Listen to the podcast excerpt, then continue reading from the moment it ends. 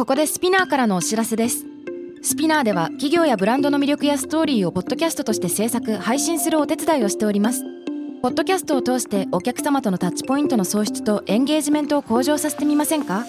お問い合わせは概要欄の URL かスピナー .com のスピナー branded podcast からお願いします。Spinner.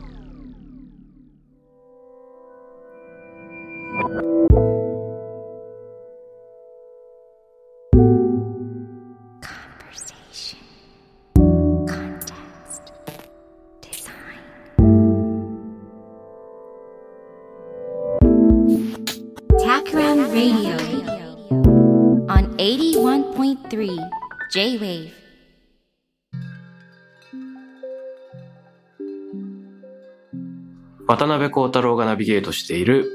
81.3J-Wave Takram Radio 今回のゲストはシティライツ法律事務所法律家で弁護士の水野佑さんです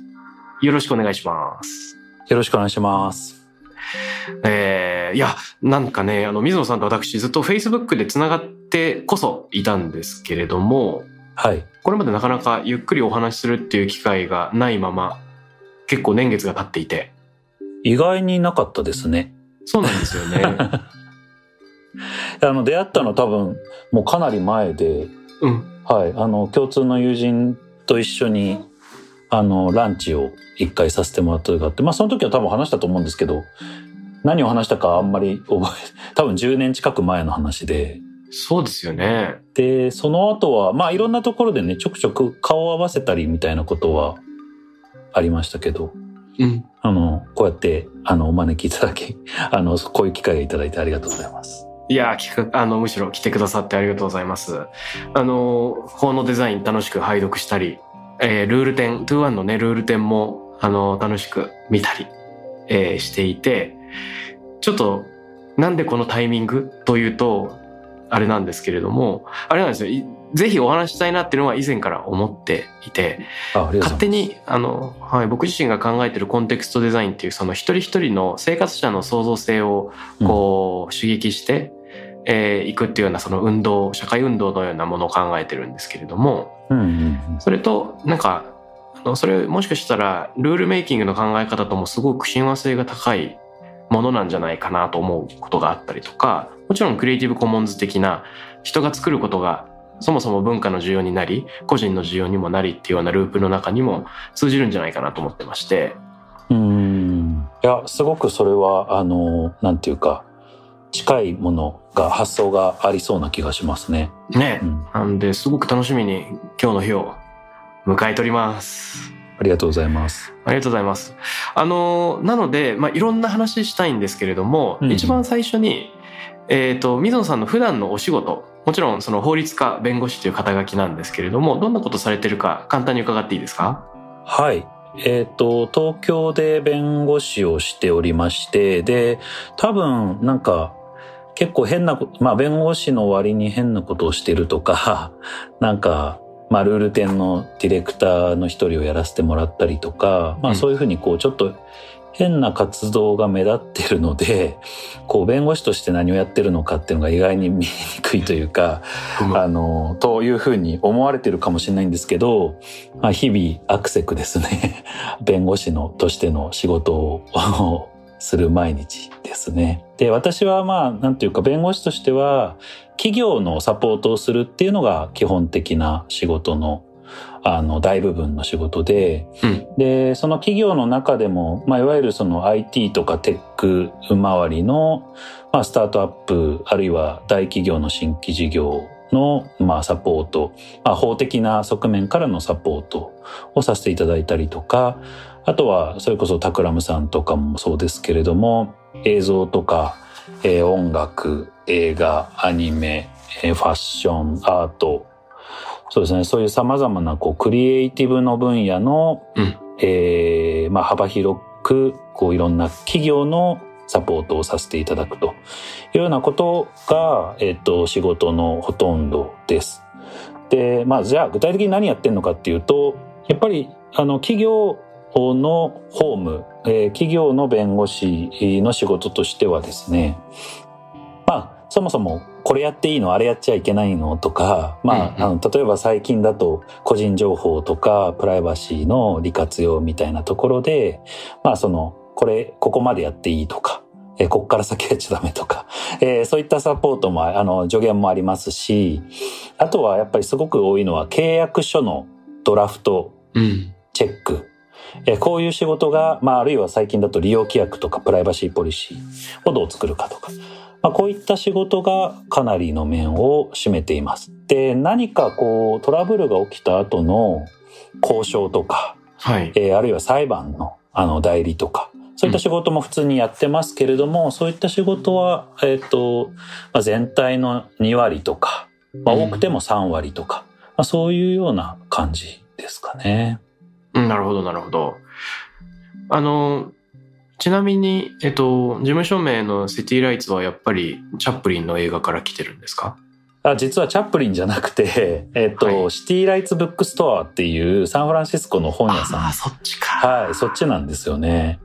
で、まあ、ビートに、まあ、ビート文学、ビートニックっていう、まあ、ある種のこう、カルチャームーブメントの、まあ、発祥の地とされている本屋さん、はい。あるいは出版社あなんですけれども、まあ、私が割とビート文学が好きだったので、うん、なるほど。はい。シティライツという名前はその書店からの由来から来ています。そうなんですね。あの、よくトートバッグなんか持ってる人もいます。そうだったんだ。そうなんです。まあでも街の明かり、まあよくシティライツって法律事務所の名前で言うと、ライツが R の方の、ああの、権利とかそういった意味なんですかっていうふうに聞かれるんですけど、あ、なるほあど。の、L の方で、あの、まあ街の明かりっていうまあ単純な意味で、まあ、なんていうかそういう素朴な、なんていうか、えっと別にその書店名じゃなくてもですね、うん。割とこう、一般的な名称としても悪くないかなというふうに思って、あの、2013年に、えっ、と、私が独立して立ち上げたんですけれども、そうですね、その時にそういう名前にしました。うんうんうんうん。ちなみにタクラムってなんでタクラムなんですか？タクラムは、あの、ご想像の通り、日本語のタクラムから来てて、タクラムから来てるんですね。はい。うん。で、タクラムってローマ字で書いた時の、うん。えっと、ちょっと一部母音を抜かして、タクラムっていううん。感じになってるんですけれども。あの、英語話者の人も結構普通にタクラムって言うんですか？はい、タクラムって、あの、一番最初にアクセントがきますね。えーあのーやっぱり2音節くらいで、パッと言える。そんな長くない。で、うんまあいろんな国の言語で悪い意味がないっていう中で、えっと、なんかタクラムっていうのはどうも語源的にはあれらしいんですよ。あの、耕すとかと同じ、まあ企業の木って書くじゃないですか。あの、漢はい字にすると。はい。木っていうのは企てる。で、企てるっていうのは農業的な桑を立てるっていうことと通じているらしく、なるほど。はい。だから中長期的にその計画しながら畑を耕して種を苗を植えてみたいな行動ともつながってくるっていう意味ではデザインをその短期的なハンティングっていうよりはもっとこう土壌を作っていくっていうレベルでも考えていける名前なのかもしれません。むっちゃいい話じゃないですか。ちょっと僕が名前つけたわけじゃないからちょっと創作入ってるんだけど。いやいやいや、そういう、あの、なんていうか、読み込みすごくいいですよね。いや、恐れ。突然僕の話になっちゃったけど。あの、いや、それ、そうなんですよ。で、もちろん、普段は、その法律家としてのプロのお仕事をされてると思うんですけど、そこから派生してなのかわからないですが、その、2021年7月から4ヶ月間行われたルール展。あ、はい。ね、2121デザインサイトで、あの、六本木で行われてた展覧会ですけど、僕自身もすごく楽しく拝見しました。ありがとうございます。なんかすごい好評だったんですよね。あの、普段のミュージアムゴーアーの層を超えて、なんか、インスタグラマーとか TikToker もたくさん来たっていう話がありましたけれども。はい。え、ぶっちゃけどう思いました？いや、めちゃくちゃ面白くて、あの、もしかしたら、まだ行ってない人がいるかもしれないんで、僕なりにどう体験したかっていうのをリスナーのために簡単に紹介すると、いや、すごく面白い展覧会だった。21行ったことある人はわかると思うんですけど、安藤さんの建築にこう入っていくと、1階はエントランス。そこから階段を降りていって地下のギャラリースペースに入るわけですけど、まず一番最初に突然、まあ、なんここここから始まっていいのかな？大丈夫です。ルールですよね、ルール。空気のように目に見えないけど世の中を満たしているっていうのがまあルールであってでこの展覧会の中には空間にこうキャプションが空気のように浮かんでいるみたいなところがすごい面白いなとうん。思いました。ありがとうございます。そういう意味では、そのこの空間にもルールが満ちているしうん展示を出た後にも社会はルールに満ちているっていうことがこう浮き彫りになるようなルールに意識的になれるような、まあ、そんないらないのある展覧会かもしれず一番最初はその地下に降りていく階段の手すりの勾配は2分の1みたいなのが、なんかキャプションが書いてあるんですよね。はい。あれは、あの、建築家の吉村康隆さんっていう建築家の方に、まあ彼は、あの、超合法建築図鑑っていう、まあはい日本のその、なんていうか、都市計画法とか建築基準法によって、うんすごい変な形で歪んでしまった建物群をですね、非常にこう、逆に面白おかしく紹介するっていう本を作っていて、うんうんで、それで、あの、2121の、あの、安藤忠雄建築を、そのはい超合法建築図鑑的に、リアルなその会場全体を使って、リアル超合法建築図鑑をやってくれっていう、まあそういう依頼で、まさにこう、安藤建築の遺伝子というか、そのコンクリートとかのサイズとか、ガラスのサイズとか、まあ勾配とか、まあそういったこういろんなこう要素が、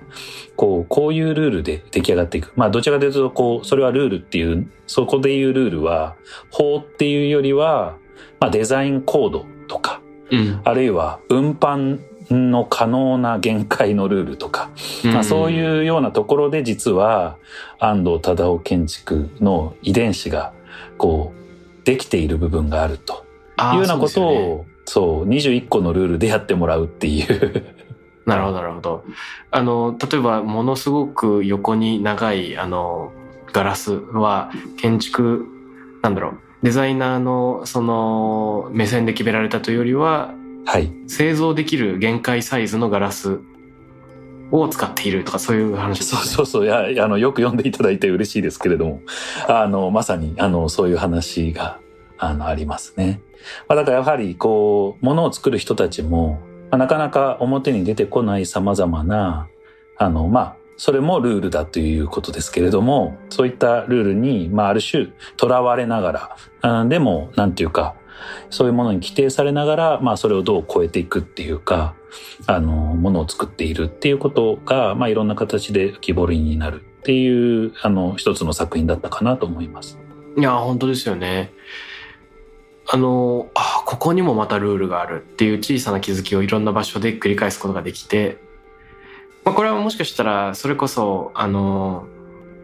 デザインの世界でもね、パッと辺りを見回した時に、もし部屋の中にいたらデザインされていないものはないっていうような、まあ、そういった気づきに近いものがあるのかもしれないですけれども、うん同じように人が何かものを作るようにその背景にはそれをものをたらしめる企画があったり法律があったり、えー暗黙もしくはあの顕在化しているルールがあるというような。あので展覧会僕好きなものたくさんあったんですけどあれなんていう作品でしたっけ？小さいギャラリールームに入っていってあの複数人が立つ位置を変えることでなんていうか投票みたいな行為ができる、可視化されていく人の考えが。はい。あれは、えっ、と、あなたでなければ誰がっていう作品なんですけれども、はい。えっ、と、ディレクターの、あの、一人である、田中美幸さんという、あの、まあ、プロデューサー、キュレーターがいまして、うんドイツの、あの、まあ、カンパニー、劇団ですね。えー劇団の、えっ、と、リミプロトコルという劇団があるんですけれども、はい。そのリミプロトコルの、えーまあ、代表というか、あの主要メンバーのダニ・ベッツェルっていう人、うん、と一緒に、まあ、あとはそれそれ以外にも何人か、あの、加わっているんですけれども、に、まあ、コミッションして、うんえー作った作品ですね。うーん。あの、あそこで可視化される一人一人の考え、うんえっ、と、あなたは A ですか B ですかっていうのを、境界線上のあっち側に行くかこっち側に行くかっていう仕掛け自体もすごく面白いんですけど、はい。そもそもあのギャラリールームの展示に入る前に、えっ、と、人が並ぶためのね、人が立つガイドシールがありますよね。はい。あれ、なんかそのソーシャルディスタンスを保ち順番を待つっていう意味では、コロナ禍以降スーパーで導入されているようなものと似てますけれども、なんかナッジっぽい、スタンスティのナッジっぽいな感じだけど、おっしゃる通りです。番号が書いてあるっていう、なんか1、2、3、4みたいな。これはお店だとなかなかなくって、お店の体験だとただ単にレジ見ながらまだかなって感じなんだけれども、番号を書くと突然待ってることにものすごく自覚的になるなと思ったんですね。だからやっぱりその、見えないルールに従っているっていうことが浮き彫りになる、ほん。のちょっとのいざないみたいなのがそこにあるなと思いました。いやー、本当ですね。あの、あそこは実は、こう、待ってる時の液晶パネルに、うん。えー残り30秒になると、いろん。なルールで、並び直してくださいっていう指示が出てるん。ですね、実は。で、だ。これほとんどの人が気づいてなかったみたいなんだけど、はい。全然、まあ気づいた人も、やっぱりまあある種日本人らしくですね、なかなかそれ言い出せなかったり、でも時々誰か先導するメンバーがいると、メンバーというか待ってる人がいると、うん。なんかみんないそいそとやり出したり、背の高い順に並んだりとかですね。なんかその守らなさ加減とか、そこで感じる、まあなんていうか、こう、心のこう、なんていうんですか、よどみというか、なんかそのざわざわ感もえ一つのこう、体験として、あの、いやー、それ面白いですね。そう、あのー自分だけ気づいちゃって、指示出しされてて、従いたい気持ちがあるのに、ああ、周りの人気づいてねー、みたいな状況ですよね。まさにまさに。なんかそういうのは結構あの展覧会全体にあって、うん。あの、まあ、正直それが守られなくても、守ってもとか、あるいはそこに気づいてしまったがゆえにどうしようとなるっていう、まあその、なんていうか自分の内面との葛藤うん。みたいなもの。まあそれこそ、あの、オインクゲームズという、あの、ゲーム会社を、あの、アナログ、主にアナログゲームを開発している佐々木さんっていう方に、作家の佐々木さんに作ってもらった、そもそも、ハンコを、なんていうか、その干渉のルールっていう、干渉しながら、こういうルールを守ってくださいみたいなものもですね、例えば、鼻歌を歌わなきゃいけないとか、あの、時々、えー上を見上げなきゃいけないとか、まあ、はい。それってすごく差し出がましいっていうか、あの、うん。まあ、普通に考えたら、まあ、私なんかも一観客で見に行ったらですね、すごく、なんていうか、うざい行為だと思うんですけど、というか、うざいルールだと思うんですけど、まあ、それを守っても、守らなくてもいいんですけれども、まあ、そこで起きるなんか自分の心の中の、こう、なんていうか、機微っていうものを、あの、いろいろ考えてもらうきっかけにしてもらうっていう、まあ、そういう作品だったんだろうなとは思いますけれども、あーまあ、そういうのも含めてですね、はい、いろんな、なんていうか、ことを、なんていうか、ある意味、あの、すごく介入的にというか、うん。お邪魔虫のようにいろいろこう、あの、求めたり求めなかったりした展覧会だったなとは思いますね。ちょっとルール点から逸脱して、今の水野さんの話の連想になっちゃうんですけれども、はい。あの、小野陽子が発表した、あの、グレープフルーツっていう詩集は全部命令形の動詞から始まるシリーズになってますけど、ああ、確かにそうですね、言われた。うんうんうんあれってなんか今の話に似てますよね。ああ、似てるかもしれない。すごく似てますね。あの、むしろ、なんか今それを聞いた瞬間、なぜそれを展示できなかったのかぐらい思う思いました。確かに。ん あの、で、あれすごい面白いなと思うのは、何ですか？あの、ギャラリーの中にはしごが立てかけてあって、天井に至って天井に穴が開いていて、うんあの、キャプションには、はしごを登りなさい、穴の中の星を覗きなさいとかなんか例えば書いてあるっていうような、もしくは、空に一万の太陽が浮かんでいるのを想像しなさいと、イマジンとか言ってね、あの、うんうんうんジョン・レノンのイマジンの元になった作品があったりしますけど、まさにまさに。あれって結局、その命令形の文章をしたためたのは小野陽子だから、その意味での作者ではあるが、うん。あれはもしパフォーマンス作品だとするならば、パフォーマー、行為遂行者が実は見る側で、そのある命令に従う、もしくは期待されるルールみたいなものに従うことによって、なんか芸術行為にむしろ加担する、あの、行為者の方になり変わっている。うん。受容者、鑑賞者からいつの間にか自分が表現者の側になり変わっていて、うんうん。その瞬間、小野陽子はむしろ鑑賞者の側に回っているかもしれないっていうような、うんあの、みんなが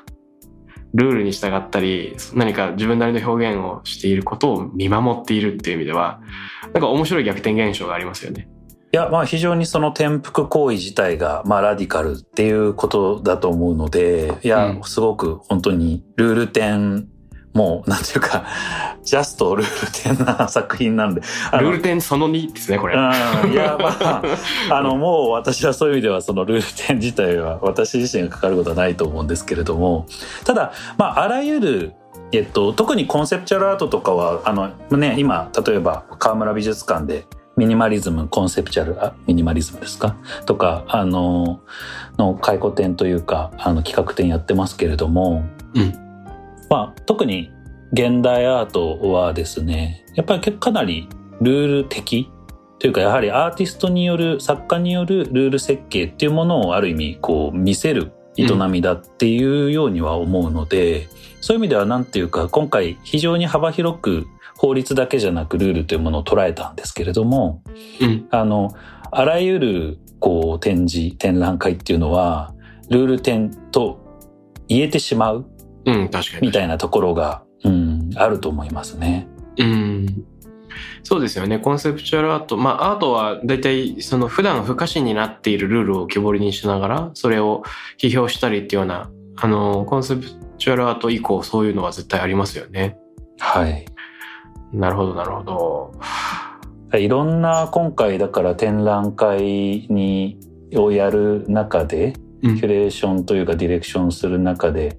まあキュレーター3人、キュレーターというかディレクター3人で、私と菅さんと田中美幸さんで、まあ、いろんな作品を、まああとは2-1のスタッフと一緒に、えっと、いろんな作品をこうリストアップして、あの、どれをやるかっていうのを決めたわけなんですけど、でも、小野洋子さんの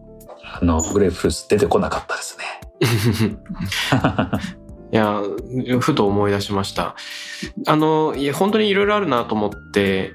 あと、興味深かったのは、あの、鬼ごっこのルールのフローチャートみたいなやつ。ああ、はいはいはい。はい。あの、パッと見たとき、あれ、こんなに複雑なんだっけ、鬼ごっこと思ったんですけど、あれなんですね。あの、はい、子が鬼に捕まった時に何が起こるかっていうところで分岐して、うん、ルールの地域差とかなんか文化差みたいなので別の遊びになっていくってことなんですね。うんうんうん。まさにまさに。そうですね。あれすごくわかりやすかったですし、実際すごく SNS でなんていうかあれを取ってあげる人っていうのも一定数いましたね。うん。うん。まあ、やっぱりすごく卑近な例だったっていうことがあの大きかったのかもしれないなとは思いました。ね。ちなみになんかそのソーシャルメディアの、はい。こう、捉え方というか、まあ、ある種、言い方、まあ、バズったという言い方をすべきなのかどうなのかわかんないんですけれども、うん、非常にこう、ソーシャルメディアを含めていろんな方に注目していただいて、まあ、実際にご来場いただいた方も多かったと思うんですが、そういうことによって起きていたあの空間っていうのは体験的にはどうでしたっていう、まあ、いつ頃あの渡辺さんが行かれたかにもまた雰囲気が違ったかもしれないですけれど。ああ、実はちょっと白状しますとですね、すごく奇妙なことに、僕、2121の、あの、もう一個のギャラリースペースで行われていた横尾忠則さんの、はいはい、あの、ポートレート展のオープニングに行ったタイミング。うん、なるほど。それが、えっと、ルール展の休館日だったんですね。ああ、なるほどね。で、21のスタッフの方が、ちょっと今メンテナンス時間中ではあるんですけど、よかったら見てきますかって言ってくれて、無人の状態でうっかり見学しちゃったんですね。なるほど。まあこれもある種ルールの逸脱ってことでいいのかな確かに。確かに。うん。いやいやいや、本当にそうですね。はい。なので、はい、ちょっと世間の人がどう親しんでいたかっていうのが観察できなかったのはちょっと残念ではあるんですが、どうだったんでしょうか？まあ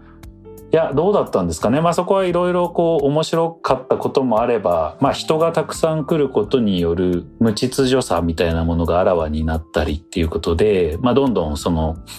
展示期間中にルールを増やしていくみたいなこと、あえてすごく本来あるルールをこう減らした状態で最初始めたので、はいまあ、どんどんこう新しくルールが追加されていくこの作品に触らないようにとかこういう表示を立てたとかなんかそういうのも全部可視化してあの履歴を残していったんですけれども。ルール点のルール変更履歴。あそうそうそうそうそう、まあ、ある種 Git のようにこうどんどん変更履歴が積み重なっていくっていうのも一つのあの作品にしてたんですけど、面白い。そう、あの、まあ、どんどん、あの、なんていうか、わかりやすく増えてって、それはそれで いいのか悪いのかっていうところはあったんですけれどね。あの、あとは、じゃあ、さっきの、えっと、ルールが、その可視化されるというか、その、会場出た後に、あ、これもルールなのかもしれないとか、あこんなとこにもルールがあったんじゃないかとか、まあそういうふうにこう、えー日常を見る解像度が変化するっていうようなことは、まあすごく意識して、あの、ディレクションした、あの、3人ともしたつもりなんですけれども、はい。あの、それが、考えようによってはネガティブにも捉えられますよね。こう、あ、うんこんなには、うーん、僕らの、こう、社会って、あの、ルールばっかなんだ、窮屈だな、みたいな。はい。なんか、そのあたりは、ぶっちゃけどう思いました？なんか、それで、はーっていうため息になるのか、ああ。なんかそこに何か面白い視点というか、ポジティブな、あの、視点も入り込む余地があるのかとか。いや、僕自身は、あの、ネガティブ、ポジティブっていうところで言うと、実は結構中立で、あの、そこは中立だったんですね。うん。で、まあ、純粋に面白いなと思ったのは、なるほど、このルールっていう考え、なんかルールは必ずしも人を規制するだけでもないと思うので、あーここにもあったんだって気づき自体の中に知的興奮があるっていうのが一番大きい。なるほど、なるほど。はい。で、ルール点、だから見終わった後にルール点っていう展覧会は一体何だったんだろうって自問自答すると、うん。ルール点じゃないですか。あの、うんクエスチョンマークが入ってる。まさに。はい。で自分なりの感想としては、あ、これもルールかな？実は法律があるのかな？とか、見えないコンベンションが秘められてるのかな？っていうような、これもっていうクエスチョンマーク、その気づきとか疑問っていうところのハテナは一個あるかなっていう解釈と、あとは、今、まあみんなが自明のものとして扱っているルール、もしくは自明っぽすぎて考えて、ルールだと考えてなかったもの自体を疑っていこうっていう、まあ疑義とか批評とか、そのスペキュラティブな目線。だからあの、水野さんの本でいうとこの、そのグレーゾーンを探していきながらっていうことにつながるのかもしれないんですけど、っていうような、あの、スペキュレーションとしてのハテナっていうのがあるのかなと妄想しました。ああ、すごい嬉しいです。ありがとうございます。実際どういうハテナだったんでしょうね、あのタイトルのハテナは。あ、あのハテナは、えっと、すごく直接的には、あの、まさに法、やっぱルールっていうと法律とか拘束とか、うん。あの、会社の、なんていうかルールとか、まあそういうこう、割と明文化されたルールを、うん。あの、なんていうかイメージしがちなんですけれども、はい。今渡辺さんコンベンションっておっしゃっていただきましたが、まあそういうこう、規範とか見えない、なんていうか目次のルール、あのはい。見えないルールとか、あとは自然法則とか、うん。ああるいはデザインコード、まあコードですよね。あの、いろいろこう、なんていうかプロトコルみたいなものとか、はい。かなり幅広い意味でルールっていうものを捉えたっていうことで、ルール、ハテナっていう、あの、ものに、えーしています。で、もちろんその実質的なというか、えー意味で言うと、今おっしゃっていただいたように、今の、えー社会で当たり前のものとされているルールっていうものを、なんとかそれに対して、本当にそれが今の時代もこう妥当する、あの、みんなにフィットするようなルールなのかとか、うん。今のルールのあり方に対して、まあ結構そのマイノリティ、あの田中美幸さんがマイノリティとか、そのディセーブルのあの活動されていますけれど、に関する活動されてますけれども、まあそういった、なんていうか、非常にこう、マジョリティのためにできてしまっている典型的な、こう、プロダクトなんじゃないかとか、まあ、そういった、うん、その今のルールのあり方に対する疑問うんっていうものも、まあ、そのタイトルに込めているというふうには考えていました。なるほど、なるほど。今おっしゃっていただいた通りですね、やっぱり。一言で言うと。なるほど。ルールの意味を広く捉えるっていう意味でのハテナもあったのか。それはちょっと気づいておりませんでした。いやいやいやいや、そんな。でもやっぱり言っていただいた目次のルール、その、必ずしも明文化されていないようなもの、暗黙的なもの。これってあれに通じるなと思いました。あの、メディアローンのマクルーハンの言う、誰が水を発見したかは知らないが、魚でないことだけはわかるっていうような。ああ、はいはいはいはい。その魚は水の、まあ水が当たり前すぎて、その水っていうものをメタ視点を持って必ずしも知覚できないかもしれないっていうのがあるとしたら、はい。まあ僕たちは暗黙的なルールに従っていること自体にほとんど無自覚であるっていうような状況がありそうですよね。そうですね。で、まあやっぱデザイナーとか、まあデザイナーと作家一緒にするっていうのはわかん、あの、アーティスト一緒にするしていいのかわかんないですけど、うん。割とやっぱりそこ、まあ特にあの、スペキュラティブに考えるとすると、やはりその、なんていうか暗黙になっているものをある種こう見つけ出して、まあそこにね、問題提起やら、まあそれに対する課題解決というのか、あるいは介入をしていくっていう、まあそういうこう、なんていうか能力を持った人たちうんなのかなっていうふうに思うので、うんうん。そうですね。なんか、例えば法律家、まあ私は法律家として、あるいは弁護士としてっていうふうに関わってるんですけど、すごく抽象的な意味では、なんていうか、結構似たような視点を持ち得るのかなっていうふうには勝手に思ってますね。うん。うん。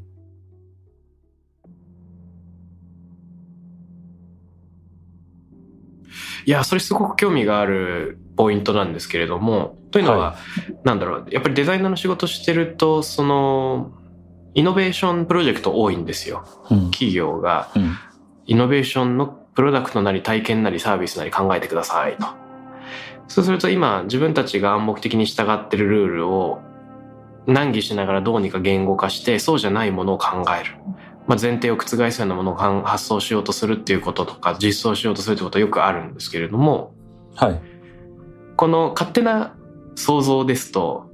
あの、弁護士っていう職に就く人っていうのは、まあ、水野さんは違うかもしれない。平均的には勝手な想像だと、ルールを作るっていうところとかまでは、もしくはルールを、のグレーゾーンを探すっていうところまでの思考をする人はそんなに多くないんじゃないかと妄想するんですけど、実際はどうなんでしょうね。実際そんなことないと私は思っていて、まあ私の見える範囲でもですね、うん。まあ私と同じようにっていうふうなことはわかんないですけど、はいなんていうか、すごくコンサバティブな考えとか思考を持っている、うだけじゃないというか、えっ、と、それをどう乗り越えていくかっていう発想をする、あの、ロイヤーっていうのはす結構いると思います。あ特にあとは弁護士って、まあ裁判官も検事もですけど、結構こう、変わり者が多いというイメージもあるので、そういう意味でもなんか 意外にこう、なんていうか、こう、みんな個性がないとかっていうこともな、っていうかむしろ個性的な人が多いんじゃないかなっていうふうな印象もあるぐらいなんですが、まあ一方で、既存のその法律、法学、あるいはその、えー司法試験のその、えー試験制度とかはいっ。ていうものが、まあ割とその法解釈学によってしまっている。うんえー例えば、えー従前の判例を覚えるとか、うん。あるいは、えー法律の読み方を覚えるみたいな、まあ覚えたり、あの、思考したりっていうことなんですけど、まあそういうことを学ぶ、えー教育にすごく重心があるもんですから、うんなるほど。そういう教育の中では、割とこう、私が、あの、言って、なんかいつもこう主張しているような発想とか、うん。今渡辺さんがおっしゃっていたように、こう何かイノベーション的なものにこう、寄与していくような、こう乗り越えるような発想っていうのを、まあ、あの、教育がちょっと拒んでしまっているみたいなところはあるのかなっていうふうには思いますね。うんなるほど、なるほど。まあ、結果としてそういう傾向の人が、あの、出来上がってしまっているみたいなところはあるのかもしれません。うん。あの、いろんなスタートアップのビジネスをサポートするお仕事も水野さんされてると思うんですけれども、はい。この本で書かれているような、まだ今の法律だとはっきりわからないそのグレーな部分というところに、まあその余白に新しい挑戦の種があるかもしれないとか、なんかできることがあるかもしれないっていう考え方は、なんか僕自身はその魅力を感じるわけですね。そのスタートアップとの仕事すごい多いし、新しいことをやれたらいいなっていう思いがあるんですけど、はい。あの人によっては、なんて言うんでしょうか、ルールをハックする悪用にも傾いてしまうんじゃないかっていうような疑問を持つ人もいるかもしれない。この辺のその境目はどこにあるのかというか、まあ今あるルールを逆手にとって一方的に利益を取ろうとするっていうような考えにもともすると偏ってしまうかもしれない。この辺について何か思うところありますか？いやあの傾いてしまうかもしれないっていうその危険性っていうのはあると思っていて、うん。そこは極端なことを言うともう自分の価値観をまあなんていうか信じるしかない部分。だから私なんか2チャンネルとかになんか悪いやつの手助けするやつだみたいな感じで書かれたこととかあるんですけどあのなんかまあ僕がこうダメなことはダメっていうこともたくさんもちろんありますしはい。でもやっぱり新しい分野だからなんていうんですかそれを本当に止めてしまっていいのかっていうことに対しても私はすごくリスクがあると思っています。うんというのはやっぱり可能性をこうなくすっていうことははいすごく怖いことで、まあ、私はできるだけ様々なこう、まあ、文化でも、えービジネス事業でもその可能性ができるだけ広がる方向で考えたいと思っています。なるほどでまあ弁護士がそれはやっちゃダメっていうと本当に止まっちゃうんですね。うんうん。それがなくなっちゃう。で、もしそれが行われた時に発生するかもしれない可能性っていうのは、いろいろあるというか豊かにあると思っていて、はいまあだから非常にこう止めるのは今の時代簡単で、うんあの法律がこうなってますとか、あるいは法律に書いてなくても炎上するかもしれませんとか言うと、うん弁護士が言うと大体止まっちゃうんです。その事業のアイディアっていうのが。うんなるほどで、それを、その仕事をするのは多分すごく簡単なことで、うん弁護士としてはね。そう。だけど、そこにやっぱりすごく、まあそれはすごく事業で言えば、それがもしかしたら何億円何十億円のビジネスに育っていくかもしれないとか、うんうんあるいは、えーその表現が人に、あるいは見た人や、えーそれにこう触れる人たちの、まあ、心や社会に影響を与える可能性っていうのは、まあ、なんていうか、なかなか計り知れない中で、その表現一つと出る機会、世の中に出る機会をなくすっていうのが、すごく逆にそっちも恐ろしいことだなっていうふうに思うわけです。うんうんうんうんうんうん。だからその可能性をついばむことに対してもそれが世の中に出たらこんなことになってしまうかもしれないっていうリスクとともにそれと同じぐらい、それが世の中に出なかったことによるリスク。っていうのも僕はすごくあると思っていて。うん。そのリスクそっちの出なかったことによって失われてしまうことのリスクというものについて自分はこう最大限こうコミットしていきたいっていうかそういうつもりでやっています。ただ止めるときは本当に止めるし、まあ、自分の理想を言えばうん彼があ彼って私の方ですけど水野が止めたんだったらあこれはちょっと難しいんだなっていうふうに思ってもらえるっていう、まあ、そういう信頼がある弁護士になれたらそれはまあ自分の目指すべき形かなっていうふうには思いますね。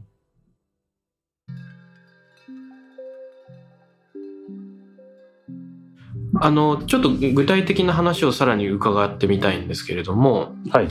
これ Google のバリューだったか忘れちゃったんですけどあの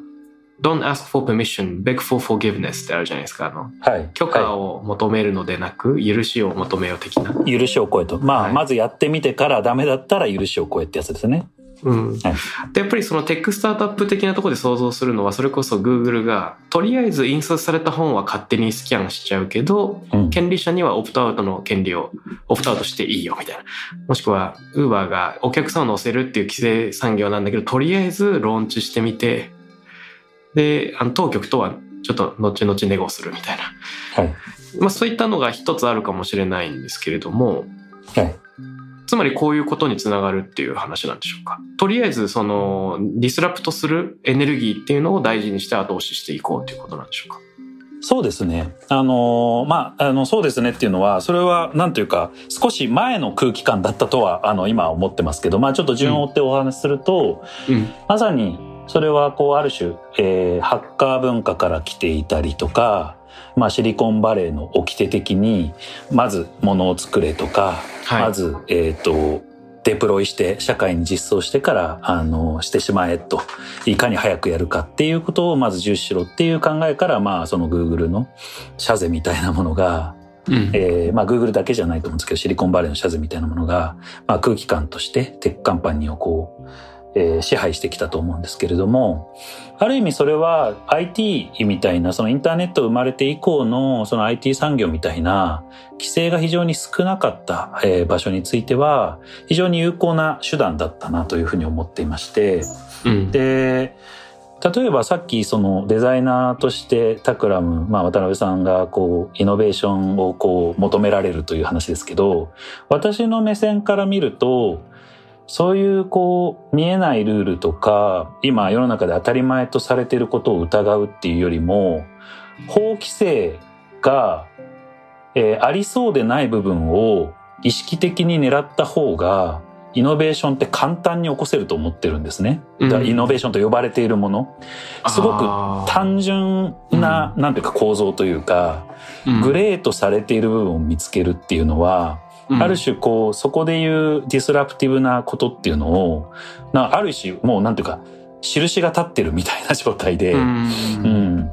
そこをやれば、今までないもの、あるいは市場が生まれてない場所に市場を作れるっていう発想が単純にできる。これがもうかなり例えば Google とかがここ20年でやってきたことだと私は思います。うん、だからなんか単純にグレーゾーンとか法規制っていうんじゃなくてある種イノベーションの装置として法規制の網をしっかり分析して事業を立てつけてきた面がそういう面があるんじゃないかなというふうに思っています。はあ、で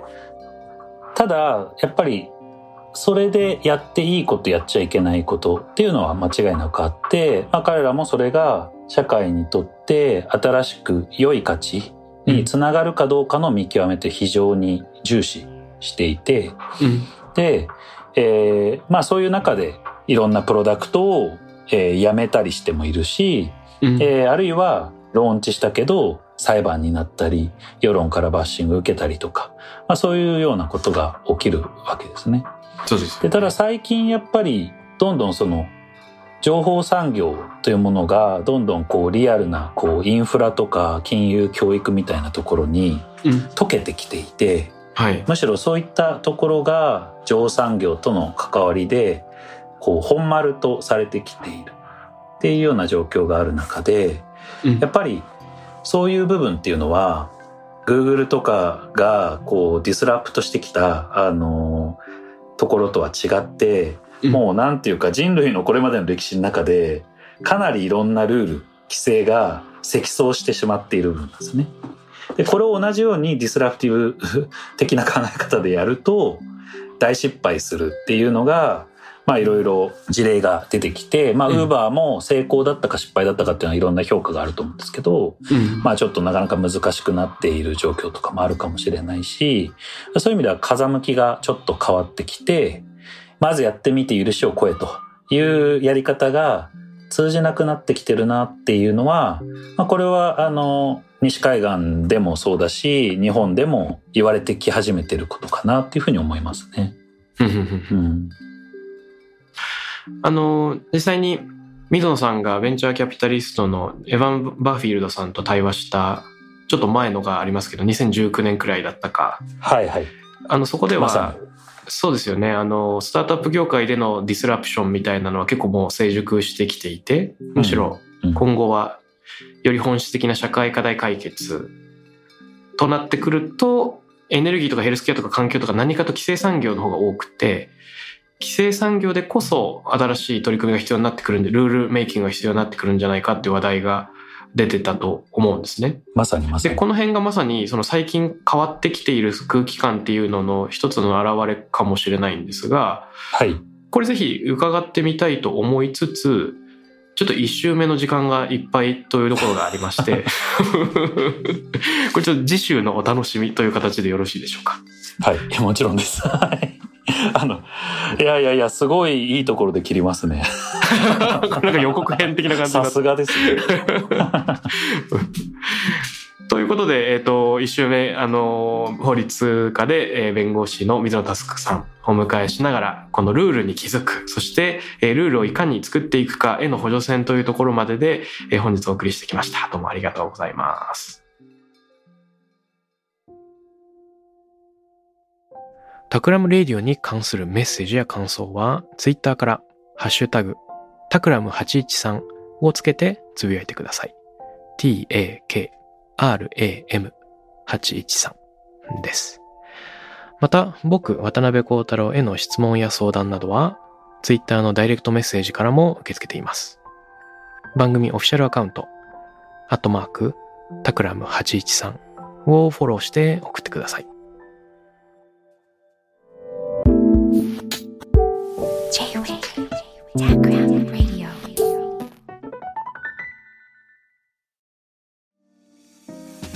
ここでスピナーからのお知らせです。現在さまざまな企業の branded ポッドキャストを制作しているスピナーでは自社開発したポッドキャスト管理システムソニックボールを用いたオリジナルのアンケートを実施しています。リスナーの属性データを可視化することで御社のニーズに合わせたコンテンツ制作が可能になります。スピナーホームページ内のコンタクトよりまずはお問い合わせください。